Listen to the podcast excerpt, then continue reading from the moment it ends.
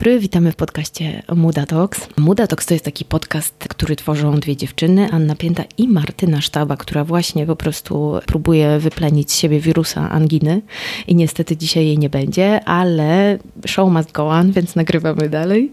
Jest to podcast, jeżeli ktoś jest z nami pierwszy raz, o zrównoważeniu, mm, gospodarce obiegu zamkniętego i takim szeroko pojętym życiu less i zero waste, ale też ostatnio dużo mówimy o jedzeniu. I z tym związana jest nasza dzisiejsza gościni. Ja się strasznie jaram, w zasadzie nawet jestem trochę onieśmielona jej po prostu ogromną popularnością w Polsce i bardzo się cieszę, że znalazła dla nas czas. Jest to autorka bloga bardzo dobrze Wam wszystkim znanego. Zaraz powiem więcej. Osoba, która zrobiła absolutną rewolucję, jeśli chodzi o wegańskie jedzenie w Polsce. Na jej stronę wchodzi 2 miliony osób dziennie i ćwierć miliona osób obserwują na Instagramie. No i chyba już wiecie o kogo chodzi. Jest to Marta Dymek. Cześć Marta. Cześć. Bardzo się cieszę, że z nami jesteś. W zasadzie to w ogóle naprawdę wielkie, wielkie dzięki, że się zgodziłaś.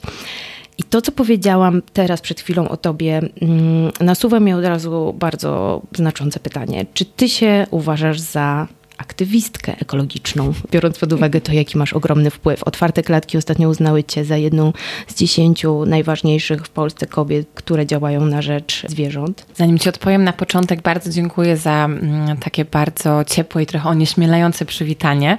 Dobrze, że nie widać tutaj rumieńców, które się pojawiają.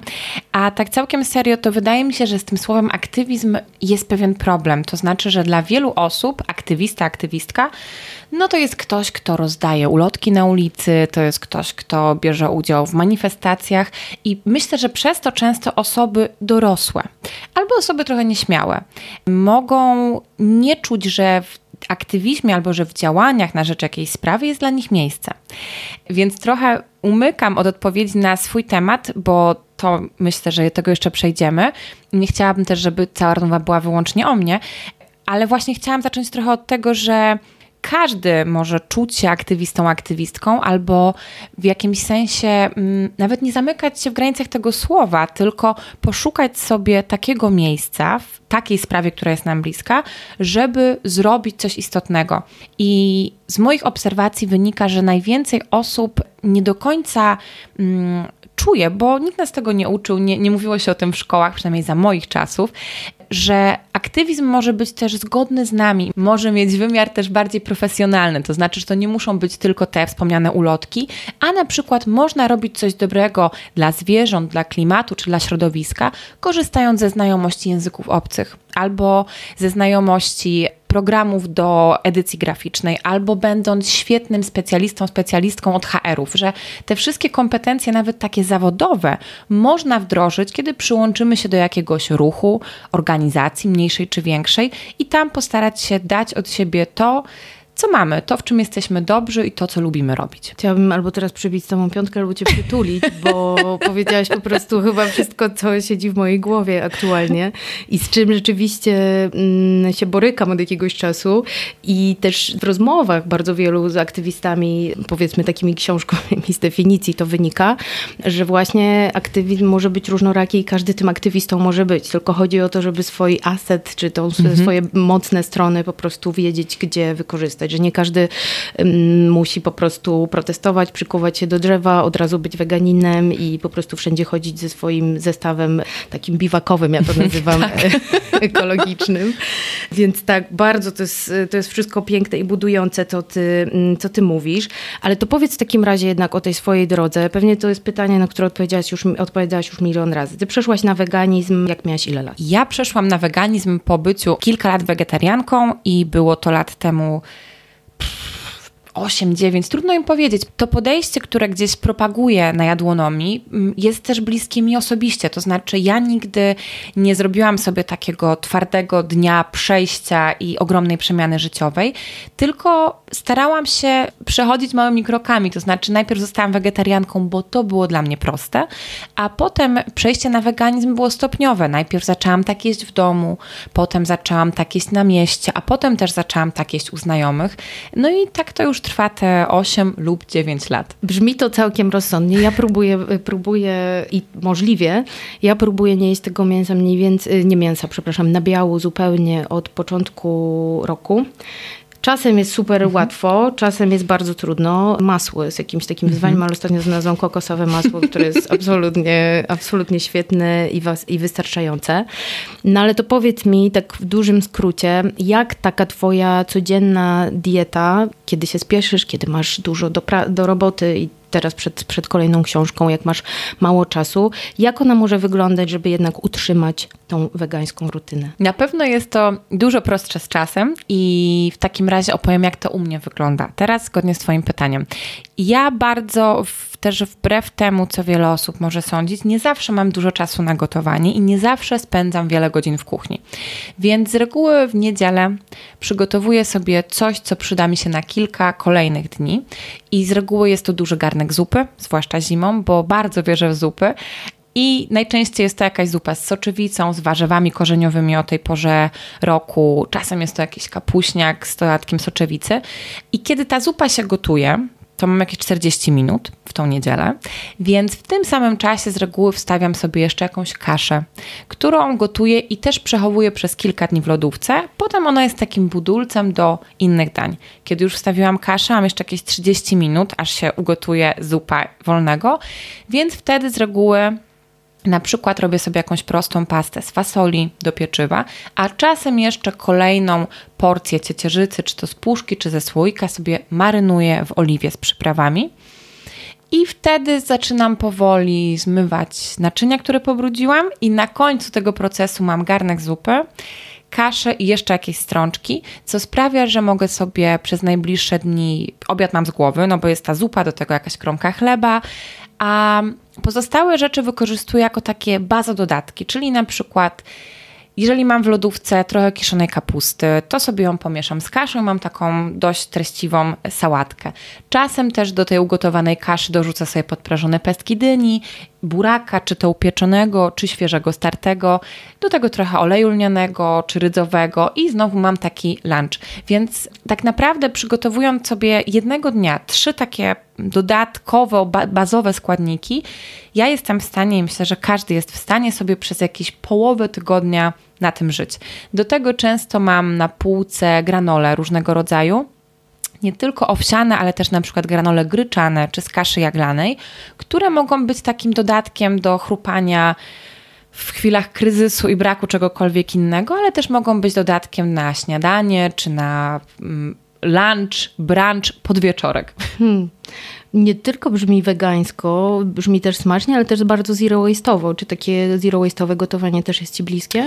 Wiesz co, ja myślę, że jest mi ono bliskie, ale myślę, że ono jest bliskie każdej osobie, która dłużej gotuje wegańsko, bo kuchnia roślinna przede wszystkim opiera się o, no właśnie, no o rośliny, więc o te wszystkie bulwy, liście, strączki i tak naprawdę nawet jeżeli czasem sięgamy po jakieś gotowce, to wydaje mi się, że nawet spiesząc się i od czasu do czasu sięgając po gotowce, to tych produktów ubocznych, opakowań czy resztek jedzenia będzie bardzo mało. A jakbyś miała sobie wybrać takich czterech superbohaterów, bo już z tego, co powiedziałaś, mhm. jest dużo o strączkach, kaszach mhm. tak dalej. Czterech superbohaterów, których, za, których nigdy nie może ci zabraknąć mhm. w domu i z których jesteś w stanie przygotować sobie mm, jakiś, wiesz, kilka posiłków albo jakąś taką y, dietę na, na, na parę dni nawet. No dobra, to na pierwszym miejscu ciecierzyca. Kiedy mam dużo czasu, to może być taka suszona, którą się moczy, a raczej, kiedy mam czasu mniej, tak częściej się zdarza, to jest to ciecierzyca ze słoika czy też z puszki. Mm, kolejną rzeczą na pewno byłby jakiś dobry olej, pewnie olej rzepakowy, taki jak oliwa tłoczony na zimno, bo on ma taki trochę orzechowy, trochę maślany aromat. To mam już drugą rzecz. Trzecią byłyby na pewno jakieś pestki postawiłabym na pestki dyni, mhm. które dla mnie nie są dodatkiem, ale często takim istotnym składnikiem, bo kiedy zalega mi na przykład czerwona kapusta w, w lodówce, to wiem, że jak ją drobno posiekam i właśnie wymieszam z pestkami dyni, które prażę w jakichś przyprawach, to one już sprawiają, że to jest taki i smaczny, i sycący lunch. To trzeci superbohater, a czwarty może być jakaś przyprawa, to sos sojowy. Tak, u nas też króluje no. po prostu y, w domu. Rzeczywiście sos sojowy jest w stanie dużo rzeczy podkręcić i, i dać to naturalne, yy, znaczy może nie naturalne, ale ten piąty smak. Mhm. To w takim razie, że jesteśmy przy smakach, Jak ty uważasz, albo jak w swoich inspiracji różnych podróży wynika, czy każdy smak mięsny, pochodzący od mhm. produktów, może nie mięsny, pochodzący od zwierzęcych produktów, da się zamienić roślinnie? Myślę, że większość smaków kojarzonych z mięsem da się stworzyć w wersji roślinnej. Myślę, że nie każdy tego potrzebuje, ale, ale sądzę, że jest to istotne dla tych osób, które tego potrzebują i nie warto to obśmiewać. Mm, mówię o tym od razu z tak wielu perspektyw, bo wiem, że często osoby, które mm, same jedzą mięso albo, albo właśnie go nie jedzą, bo na nie przepadały, no trochę podśmiechują się z takich tych wszystkich smalców z fasoli, czy, czy jakichś tam bigosów bez kiełbasy. Natomiast z mojego doświadczenia prowadzenia jadłonomii przez tyle lat wynika, że takie potrawy, takie roślinne analogi tradycyjnych potraw są bardzo przydatne i to właśnie takich dań poszukuje największa liczba osób. Mhm. To właśnie te wszystkie pasztety z soczewicy, flaczki z boczniaka są potrawami, które mają niezmiennie najwięcej odwiedzin na blogu i są też najbardziej wyszukiwane. Więc chociaż sama nie zawsze takich potraw potrzebuję, chociaż pewnie większość wegan takich potraw nie potrzebuje, to są one przydatne dla osób na początku tej drogi i właśnie dlatego, nawet jeżeli nie jest to jedyna ścieżka rozwoju weganizmu jako pewnej sztuki kulinarnej, to myślę, że jest to istotne. Mm, tak, mm, może zabrzmi to śmiesznie, ale że jest to istotne w jakiś sposób ideologicznie. To znaczy, że potrawy roślinne, które odzwierciedlają mięsne smaki, są pewnym obietnicą czy pewnym uspokojeniem, że można jeść roślinnie, nie tracąc ulubionych smaków. I takie obietnice, takiego uspokojenia wielu osób potrzebuje i wiele osób ma prawo potrzebować takiego czegoś. Pewnie stąd popularność dzisiaj tych wszystkich zastępników mięsa typu Beyond, ale też mięsa namnażanego komórkowo. Nawet teraz już się pracuje nad seafoodem e, mhm. w laboratorium. Jak ty się do tego odnosisz? W ogóle, znaczy w sensie pewnie, pewnie jesteś też absolutną entuzjastką, bo to cały czas jest część tej rewolucji wegańskiej, ale ty to lubisz? Jesz to często? Rzadko jem takie produkty w stylu jakichś takich właśnie Beyond Meat, czyli takich już trochę nowocześniejszych zastępników mięsa. Nie jest to już taki mm, pradawny kotlet sojowy, tylko już coś dużo bardziej nowoczesnego. Natomiast gdybym nagle stała się obrzydliwie bogata, to zainwestowałabym wszystkie swoje pieniądze właśnie w tego typu alternatywy dla mięsa albo w clean meat, czyli właśnie to mięso no, namnażane komórkowo czy laboratoryjne. Ono wciąż w języku polskim nie ma jednej, jednej nazwy.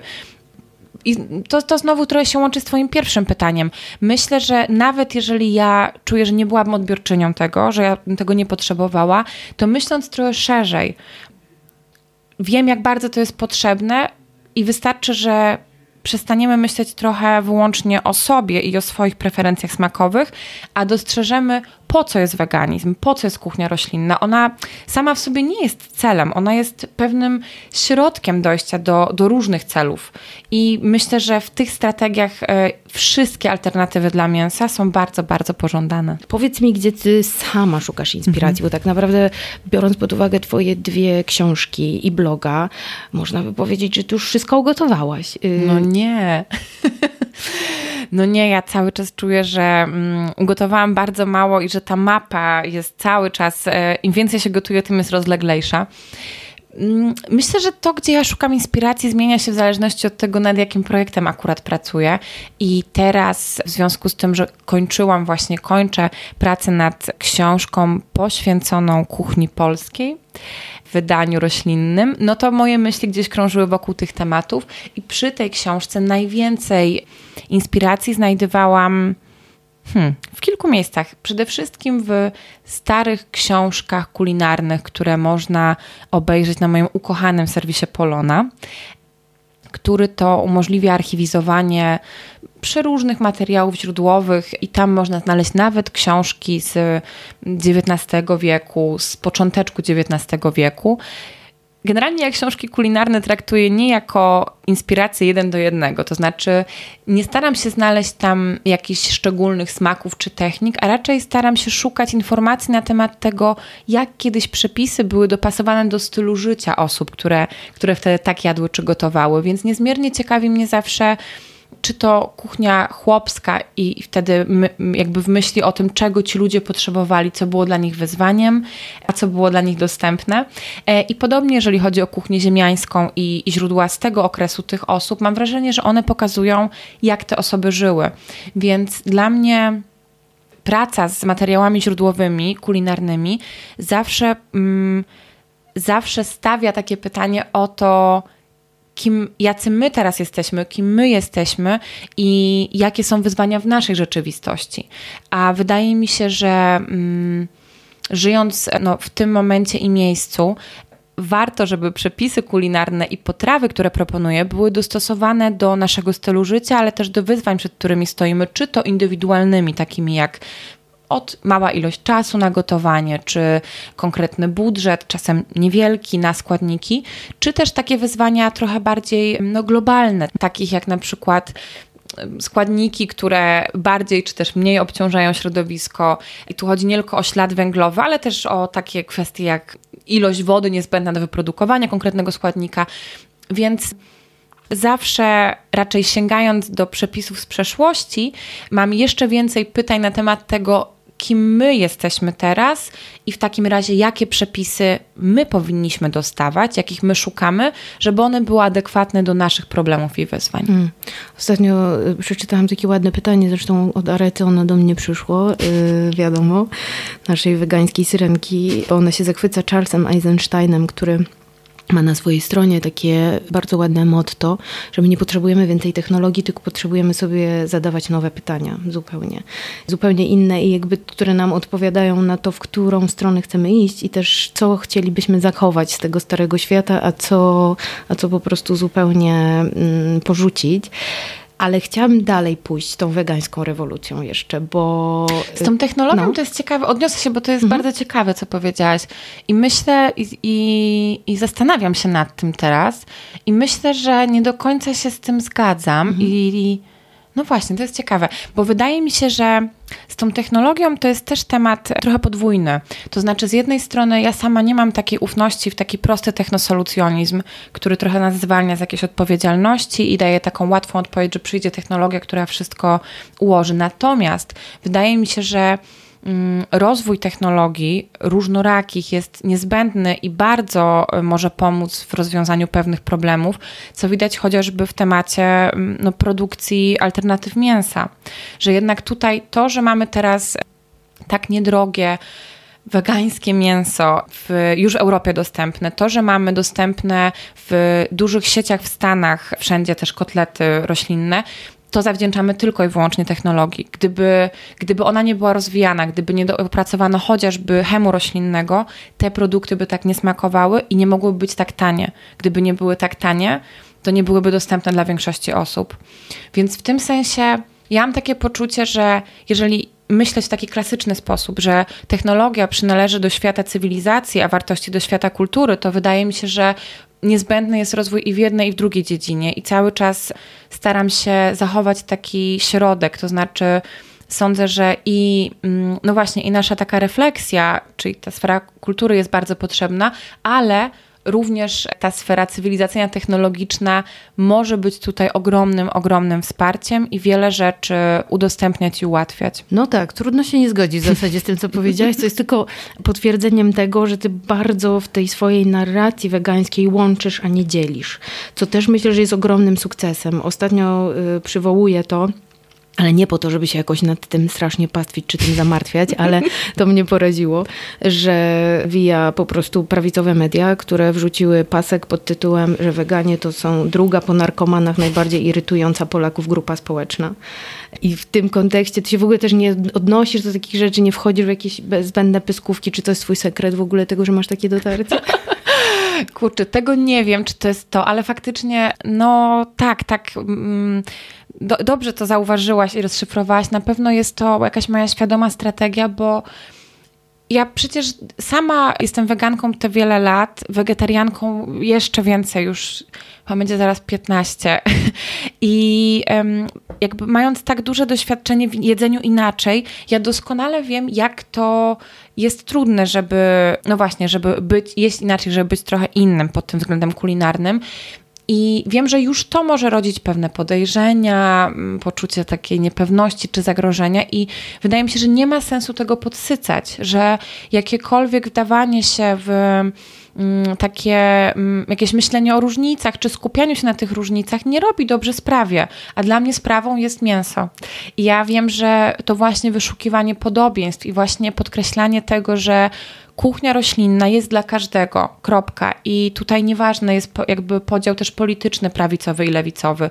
Niezmiernie boli mnie to, że częściej zdecydowanie po prawej stronie pojawiają się jakieś um, niezbyt przychylne komentarze pod, pod, pod adresem osób, które mięsa nie jedzą. Natomiast ja przecież regularnie poznaję, znam masę osób, które mają bardzo tradycyjne poglądy, utożsamiają się bardziej z prawą stroną, często są bardzo religijne i, i również mięsa nie jedzą albo jedzą wegańsko, z zupełnie innych pobudek niż na przykład te osoby po lewej stronie.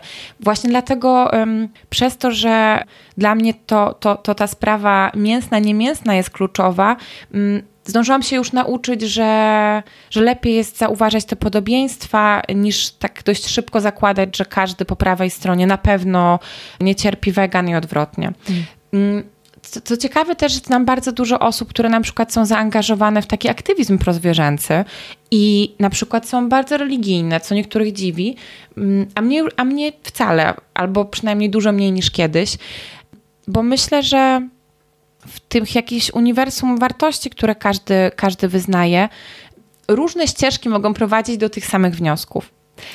I mam tylko wielką nadzieję, że osoby, które generują takie treści, o jakich wspomniałaś, czyli właśnie jakieś zarzuty pod kątem wegan, czy bardzo upraszczają albo wręcz przeinaczają pewne badania, bo to stąd się ten, ten no właśnie, można powiedzieć, fake news wsiął, też zaczną trochę może zadawać sobie takie pytanie, czy naprawdę dzielenie e, Polaków i Polki na osoby, które nie jedzą mięsa i jedzą mięso dokądkolwiek prowadzi, bo ja sądzę, że nie. Ja absolutnie się zgadzam. Może, może to jest kwestia też tego, wiesz, nazewnictwa, że gdybyśmy się nie nazwali weganami, tylko roślinojadami, to mhm. nikt by się po prostu do tego nie przyczepił. Tak jak to się wrzuca wszystko, wiesz, do jednego wora um, trochę i rzeczywiście dzieli się ludzi zupełnie bez sensu um, ze względu na ich indywidualne wybory.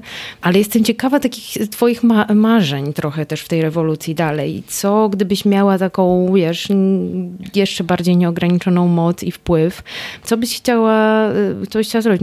napisać po prostu y, przewodnik po kuchni wegańskiej dla konserwatystów na przykład? Kurczę, no może, może. Wiesz, wpłynął teraz taki projekt do Parlamentu Europejskiego, żeby mm, opodatkować dodatkowo mięso. W sensie, mhm. żeby mięso miało wliczony ślad węglowy.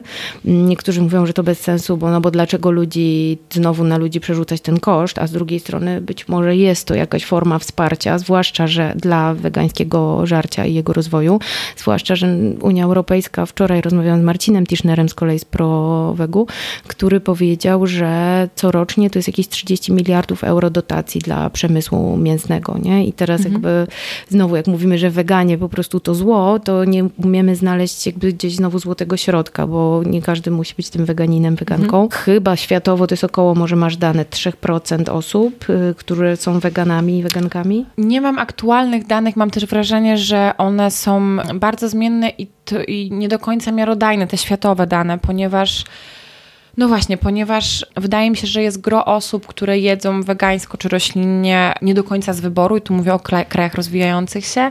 Z kolei mamy osoby w, z Europy Zachodniej czy Stanów Zjednoczonych, które jedzą wegańsko, tak się definiują, jest to ich wybór, więc wydaje mi się, że bardziej, no właśnie, takie miarodajne są badania, które starają się wyłuskać te dane z konkretnych regionów, dzieląc świat na regiony.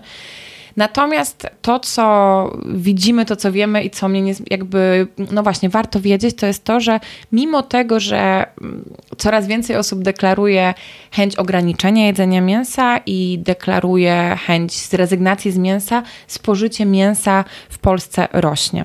Mówię o tym dlatego, że często Niektórym może się wydawać, że ta wegańska rewolucja to właściwie już się dokonała i skoro w Warszawie widzimy wegańskie burgery i wegańskie sushi, to już nie mamy, jakby temat jest zamknięty. Mm, no właśnie, a tak nie jest. Więc dla mnie w związku z tym, że zajmuję się mm, zmianami indywidualnymi, czy, czy takim wspieraniem w zmianach indywidualnych, to, to są to bardzo istotne dane, ale też bardzo cieszy mnie to, że z ubiegłorocznych danych wiemy, że co druga ankietowana osoba w Polsce odpowiedziała, że chciałaby jeść mniej mięsa. Więc myślę, że zbierając sobie te różne dane i zadając wiele pytań, można mieć taką intuicję, że być może wszyscy chcielibyśmy jeść mniej mięsa, tylko nie do końca wiemy, jak to zrobić. Bo deklarujemy, że chcielibyśmy tak postępować, a potem coś się dzieje, że w tych koszykach tego mięsa ląduje bardzo dużo. Dlatego tak istotne wciąż wydaje mi się to moje działanie jadłonomiczne, żeby w tych takich właśnie jednostkowych, domowych decyzjach wspierać. To znaczy, żeby każdemu, kto chce jeść mniej mięsa, podpowiedzieć, jak to robić. Natomiast gdybym mogła zrobić cokolwiek, tak jakby magicznie znowu, to myślę, że mm, postawiłabym też na wspieranie takich zmian instytucjonalnych. I tu znowu widzę dwa takie nurty bardzo istotne obok tych zmian indywidualnych. I jednym może być, mogą być takie zmiany poprzez biznes. I myślę, że to są trochę czasem niedo, niedoceniane działania, ale jednak żyjemy w, w erze no, kapitałocenu, jak to niektórzy e, mówią. I faktycznie wprowadzanie na rynek niedrogich, łatwo dostępnych produktów o w miarę dobrym, czystym składzie e, wegańskich jest, jest działaniem rewolucyjnym. To ma szansę sprawić, że masa osób e, właśnie takie produkty włoży do koszyka, a tym samym będzie jadła bardziej wegańsko, tym samym będziemy jakby bardziej się przestawiać na, na produkcję, na, na opieranie naszej diety czy produktów na tych składnikach roślinnych. Kolejną rzeczą są z kolei takie działania bardziej polityczne, czy no właśnie tutaj to mogą być kwestie opodatkowań, które myślę, że są, jakby mam do nich ambiwalentny stosunek, ale to może być chociażby rzetelna edukacja. Więc no więc tak, mówię o tym też dlatego, że ja chociaż zajmuję się szerzeniem zmian jednostkowych i wierzę w to, że jest to istotne, to staram się pamiętać i może jakby skorzystać z, tych, z tej naszej rozmowy, żeby też podkreślić, że zmiany indywidualne to nie wszystko i że nawet jeżeli sami jemy coraz mniej nabiału, jemy coraz mniej mięsa, staramy się jeść trochę bardziej roślinnie to, to wcale nie wyczerpuje tematu, ponieważ my to wiemy. My wiemy z badań, że jednostkowe zmiany nie mają szansy uratowania świata, ponieważ swój lifestyle może szlifować i jakby naginać wyłącznie bogata klasa średnia w krajach rozwiniętych. E, to nie jest grupa, która jest w stanie cokolwiek zmienić. Żeby zmienić coś na większą skalę, potrzebujemy innych zmian. I to trochę łączy się z Twoim pytaniem o aktywizm, bo jakąś formą aktywizmu jest jedzenie bardziej roślinne, ale moim zdaniem świetnie jest połączyć to z czymś jeszcze. Z tym, żeby właśnie po pracy pomóc jakiejś organizacji, która zajmuje się walką z no tutaj nie chcę mówić z czym, bo każdy na pewno znajdzie coś, co go tak najbardziej porusza, a znowu ja jestem pewna, że tylko takie działania, które nas autentycznie poruszają, mogą być trwałe. Więc jeżeli ktoś będzie starał się jeść kilka razy w tygodniu jeść wegańsko, a po pracy przyłączy się do jakiejś organizacji, gdzie będzie, nie wiem, tłumaczył materiały z angielskiego na język polski, będzie pomagał e, projektować ulotki w Photoshopie, a potem pójdzie na wybory i tam będzie głosował na te osoby, które reprezentują bliskie mu ideę, to wtedy to jest dla mnie aktywizm. Mhm. Taki na maksa. Znowu mam trochę wjeżdża idea efektywnego altruizmu. Chociaż ja mam problem ze słowem altruizm, który po prostu jakby często oznacza działania twoim własnym kosztem, ale żeby znaleźć ten swój impact, w sensie gdzieś, gdzie on jest właśnie największy i tak jak mówiła ostatnio u nas Dobrucia z otwartych klatek, że być może to twoje 10, 20 czy 30 złotych przelane na, dla, dla organizacji, która wie jak to wykorzystać, to będzie dużo więcej niż kolejna butelka wielorazowa czy mhm. kubek na kawę, prawda? Więc żeby o tym pamiętać. Marta, ale to w takim razie już wiemy, jakie, jakie, byś, jakie masz marzenia, żeby to pozmieniać, ale też zaciekawiło mnie ostatni twój post na Instagramie, bo gotowałaś z kołem gospodyń wiejskich. Czy to jest, tak. jakbyś mogła o tym opowiedzieć, no bo to jest właśnie to twoje łączenie i jakby pójście w zupełnie inne wydawałoby się, no, jakby, no właśnie ten wpływ, który możesz tam mieć i to wyraźnie widać. Tak, to był mój wymarzony projekt, to znaczy to był dla mnie naj, najważniejszy, najprzyjemniejszy projekt, jaki w zeszłym roku miałam przyjemność współtworzyć. Ta historia jest w ogóle przepiękna, ponieważ do Roślinniejemy, czyli takiej kampanii, która zajmuje się promocją roślinnego jedzenia, odezwało się koło gospodyń wiejskich z Brzuzy, Brzuza. I te gospodynie napisały, że marzą o takich warsztatach kuchni roślinnej i miały masę swoich powodów, to znaczy interesowały je w ogóle wegetarianizm, weganizm, miały też dużo jakichś naprawdę bardzo konkretnych, poważnych pytań na temat um, w ogóle zdrowego odżywiania i, i tego, jak to można tutaj łączyć z tym roślinnym jedzeniem. No i ta wiadomość była tak świetna i tak zaskakująca, że postanowiliśmy z Roślinniejemy tę te, te, tą prośbę, to marzenie spełnić. I dzięki dziewczynom z Roślinniejemy te warsztaty się odbyły, zostały jakby wspólnie, jakby dziewczyny wszystko zorganizowały i przygotowały tak, żeby była taka możliwość. Gotowałyśmy z paniami z koła gospodyń wiejskich MAK w remizie, takiej jakby niedużej, i to, co było w tym dla mnie takie świetne, to to, że bardzo często weganizm wydaje się jakąś kolejną modą, taką, prawda, dla mieszczuchów z wielkich miast, którzy piją sojowe cappuccino i jedzą wegeburgery i tak dalej. A bardzo dużo osób mieszka w mniejszych miejscowościach i zastanawia się naprawdę, czy, czy w ogóle da radę w ten sposób gotować i jeść. Więc te warsztaty były dla mnie tak świetne, bo pokazywały taką może mniej znaną, mniej kojarzoną e, stronę weganizmu, że to może być też styl gotowania. I, i, styl robienia zakupów, i styl życia, dostępne dla osób, które gotują bardzo tradycyjnie, nawet w bardzo malutkich polskich wsiach. A gdzie są wyniki te, tego spotkania w ogóle? Jakby co, co gotowałyście? Okej, okay, no gotowałyśmy masę rzeczy. I takim wynikiem tego było to, że po tych naszych warsztatach zrobiłyśmy taką, taką ucztę dla całej wsi, ale też dla wsi sąsiednich. Przyjechały gospodynie z dwóch innych e, kół gospodyń. No jakby różni też tacy istotni goście z okolic, więc to było takim wspaniałym finałem, że nie tylko nauczyłyśmy się gotować w, w inny sposób, ale też można było kogoś tym e, gotowaniem poczęstować i to ci goście mogli ocenić, czy to w ogóle jest dobre, czy, czy nie specjalnie. No i też takim kolejnym jakimś krokiem w, w, tej całej akcji było to, że powstał e, e-book dostępny na stronie Roślinniejemy do pobrania z tradycyjnymi przepisami kuchni polskiej. Po to właśnie, żeby osoby, które no nie były na tych warsztatach i do których nie możemy dojechać z kolejnymi warsztatami, mogły pobrać sobie tego e-booka i tam przeczytać o tym, jak w ogóle gotować tradycyjnie roślinnie i znaleźć też bardzo konkretne, sprawdzone, nietrudne przepisy.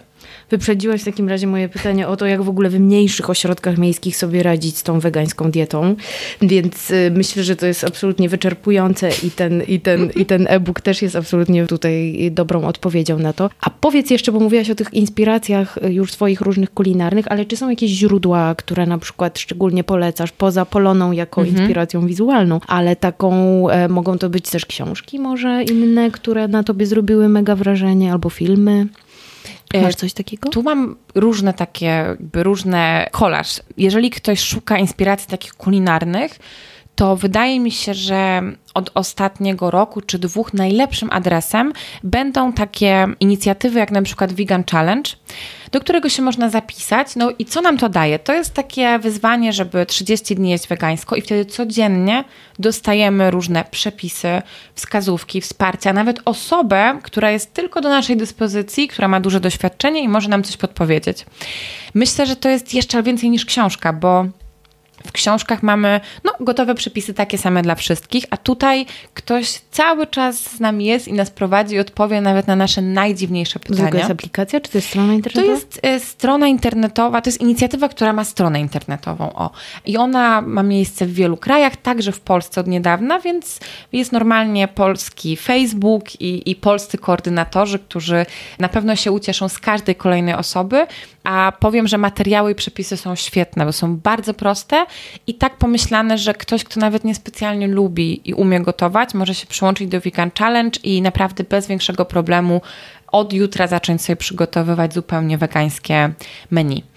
Podobną inicjatywą, tylko że jakby jednomiesięczną w roku jest Veganuary, czyli no wegański styczeń, który już jest za nami, ale w przyszłym roku Akcja rusza znowu, więc też polecam rzucić okiem, bo znowu każdy, kto się przyłącza, dostaje bardzo dużo świetnych porad, inspiracji, takich zaskakujących trików, jak coś w kuchni smacznie przyrządzić.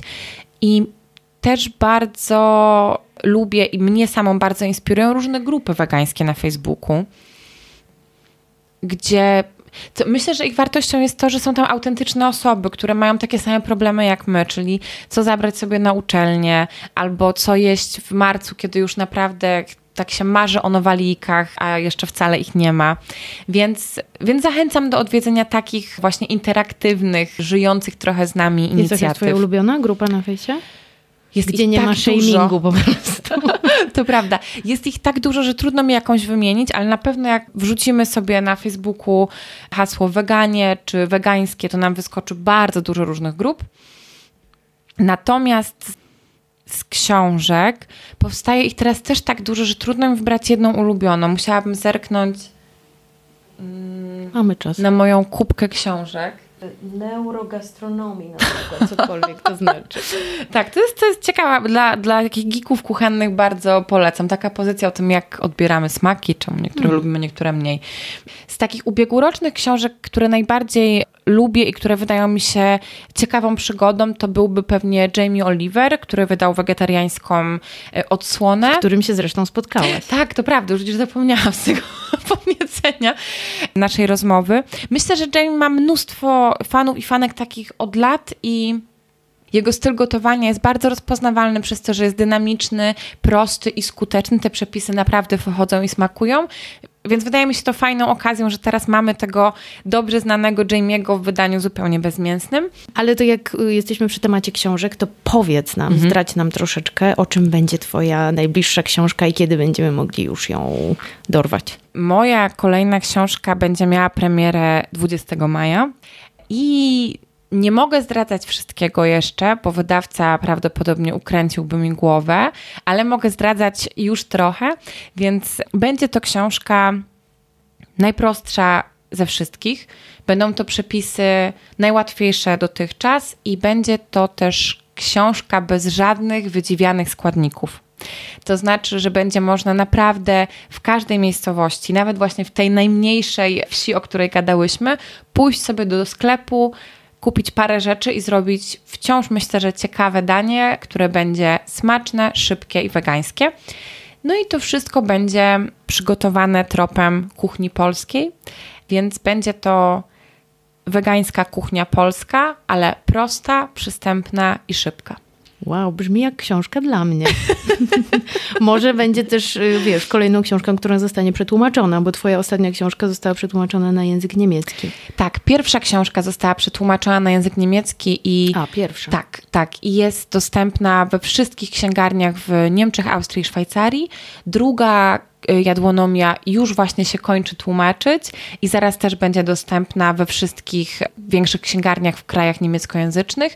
I wydaje mi się, że ta trzecia książka też będzie miała swoje wydania w, w, różnych zagranicznych odsłonach. Marta, jak na ciebie patrzę, to mam w głowie po prostu same dobre rzeczy, bo y, i łączenie, i lokalność, i Wonder Woman, jaką jesteś, i rewolucja, ale generalnie taka bardzo edukacyjna rewolucja i, i zmiany świadomości wielu, wielu osób. Mm, nie wiem, co mam jeszcze powiedzieć, po prostu, żeby, żeby po prostu was zachęcić, że musicie po prostu e, albo followować Martę, gdzie się da, albo po prostu kupić tą kolejną książkę. Może komuś w prezencie, może dla siebie. Ta książka, o której mówisz, brzmi jak książka dla mnie, bo ja jestem totalnym chaosem kuchennym i lubię proste rzeczy i bardzo dużo gotuję z rzeczy, które po prostu są pod ręką i które mnie szybko nasycają, a do tego są zdrowe, więc totalnie na pewno się zapoznam z tą pozycją. A powiedz mi jeszcze na koniec, bo chciałam już podsumować, ale jeszcze mnie ciekawi, bo dużo o tym powiedziałaś, ale tak to nie wybrzmiało. Jakie motywy głównie ludźmi kierują w przechodzeniu na weganizm? Czy to jest troska o środowisko dzisiaj, czy jednak zwierzęta? Świetne pytanie. Pierwsze, to się w ogóle bardzo zmienia i też myślę, że to widać, jeżeli ktoś śledzi jakieś takie narracje duże wokół weganizmu, że na, jakby co kilka lat one przechodzą taką dużą woltę i te wolty nie są przypadkowe, te wolty biorą się właśnie trochę z tego, co jest najskuteczniejsze. I na chwilę obecną, czyli powiedzmy w minionym roku i pewnie jeszcze w kolejnym, najważniejszą motywacją jest klimat, a zaraz po nim jest to własne zdrowie. No i tutaj jakby za tym gdzieś się plasują takie rzeczy trochę bardziej ogólne, jak środowisko, przyroda, bo trochę też jakby dla każdego to znaczy coś innego, a dopiero na końcu są motywacje związane ze zwierzętami i hodowlą przemysłową. Myślę, że ta wiadomość może być i dobra, i, i niedobra, bo sądzę, że jest to świetne, że w końcu połączono trochę temat klimatu i hodowli przemysłowej zwierząt, bo jeszcze kilka lat temu on kompletnie nie był łączony i naprawdę trzy lata temu, kiedy się o tym próbowało mówić, to każdy patrzył jak na wariata, że hodowla przemysłowa zwierząt nie ma nic wspólnego ze środowiskiem, albo z ochroną środowiska, albo z klimatem, a dzisiaj tak naprawdę dla każdego to jest niemalże oczywiste. Natomiast trochę faktycznie trochę mnie jednak czasem smuci, że tematy dobrostanu zwierząt są zawsze na szarym końcu, że jednak ważniejsze jest dla nas, co też rozumiem, nasze zdrowie i my, no ale nie do końca przejmuje nas los zwierząt w hodowli przemysłowej. Myślę, że to się będzie zmieniać, bo coraz mądrzej udaje nam się mówić o losie tych zwierząt, a coraz mądrzej znaczy dla mnie tak, żeby ktoś mógł tego wysłuchać, bo sądzę, że to, że jest taki trochę kłopot w tym ruchu wegetariańsko-wegańskim.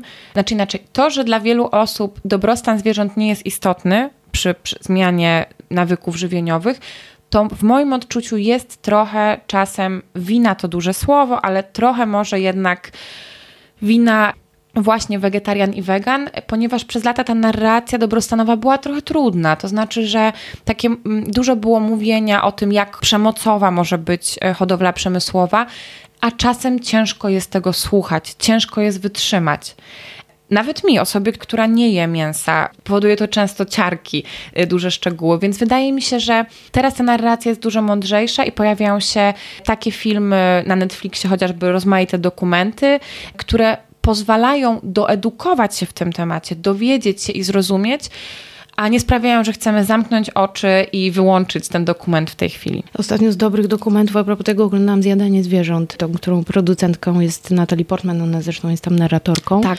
I zrobiło na mnie niesamowite wrażenie, bo jest tam oczywiście sporo tego okrucieństwa wobec zwierząt, ale nie tyle, ile w innych filmach, bo mnie to też jakby od razu odrzuca i wpadam w panikę i w jakiś taki lęk, że ludzie są źli. Ale tam to jest bardzo pokazane, jaki to ma taki, wiesz, taka pajęczyna połączeń, jaki to ma wpływ na środowisko, ale jaki to ma wpływ też na ludzi, którzy w ogóle pracowali całe życie przy tym mięsie, ale traktowali jakby z takim silnym etosem też pracy hodowania tam kilku krów, a nie na skalę masową, jak się stali wyrobnikami wielkich koncernów, jak ich to ostatecznie zniszczyło i że jak po prostu wytrąciliśmy w ogóle nawet no, ten mięsny przemysł kompletnie z równowagi, tak, że gdyby jeść po prostu tego mięsa malutko, to, to wiesz, jakby to mhm. jakąś taką po prostu totalną normę, to może nic by się nie stało, natomiast dzisiaj po prostu to mięso jest niestety szkodliwe na wielu, wielu poziomach. No i to wynika z niewiedzy, nie? że po prostu albo nas to przeraża i nie chcemy, jest blokada, albo właśnie zaraz widzimy po prostu tego wielkiego aktywistę, który będzie nas tam po prostu na siłę do tego przekonywał,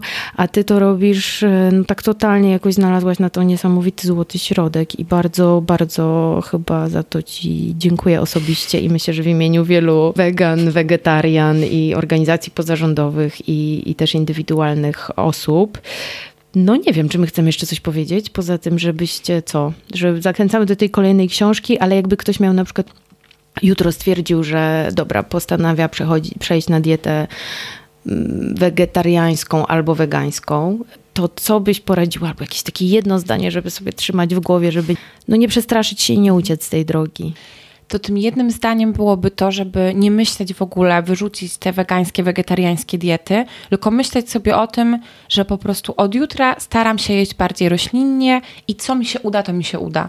I że jeżeli się okaże, że ma się straszną ochotę na bezę, to zjeść tę bezę i postarać się kolejnego dnia. Jeżeli, ma, jakby, jeżeli bardzo trudne na początku jest zrezygnowanie z jakiegoś ulubionego mięsnego dania, to podchodzić do tego spokojnie i pamiętać o tym, że to jedzenie bardziej roślinne to już jest sukces, a te drobne rzeczy przyjdą z czasem i nie należy się na nich skupiać, a przynajmniej nie trzeba się nimi jakoś dołować. Marta, bardzo Ci dziękuję. Naprawdę szapoba za wszystko, co powiedziałaś i za totalną profeskę. No cóż, no to chyba tyle. Dziękujemy. To chyba tyle. Dziękuję bardzo. Let's go vegan. Or vegetarian. Dziękujemy bardzo.